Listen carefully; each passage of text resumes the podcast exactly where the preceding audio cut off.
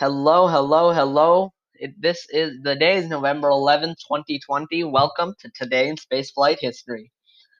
So, we're going to rewind about 54 years to November 11th, well, actually exactly 54 years to November 11th, 1966.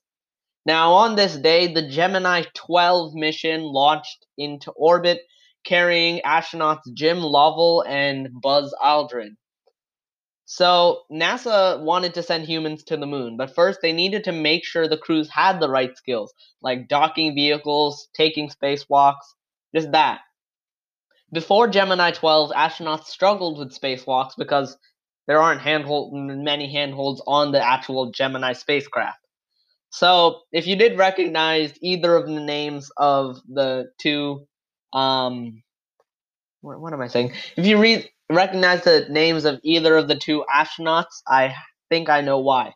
Buzz Aldrin was, in fact, one of the astronauts on Apollo 11, along with Michael Collins and ever so famous Neil Armstrong. Jim Lovell was the commander, the mission commander of the Apollo 13 mission.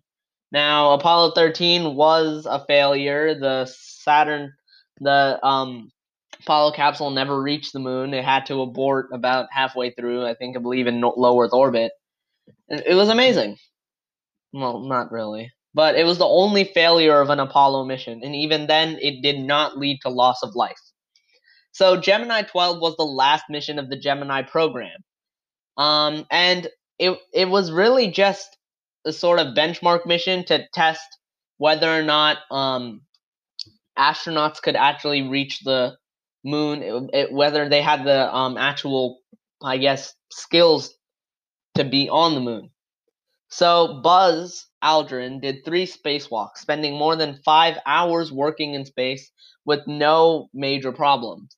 Gemini 12 also successfully docked to an unpiloted Agena booster that launched the same day.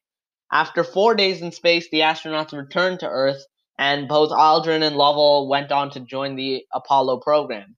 As I said before, Aldrin became the second person to walk on the moon during Apollo 11, the first being Neil Armstrong, and Lovell became the commander of Apollo 13. So, Gemini 12 was a bit weird, okay? So, Gemini 12 were almost. Gemini 12 was really supposed to be on Halloween, but you know, after a while, and the original patch even sort of represented that. The two astronauts proposed what might have been a Halloween treat, a mission patch depicting their flight into space, not atop a rocket, but on broomstick. And that was really a bit, it was a bit funny. They, they were like, you know what? Nah, we're not going to go with a rocket on our mission patch. Broomstick, baby. But that's really all that happened. It wasn't a big mission, but it was a really big mission.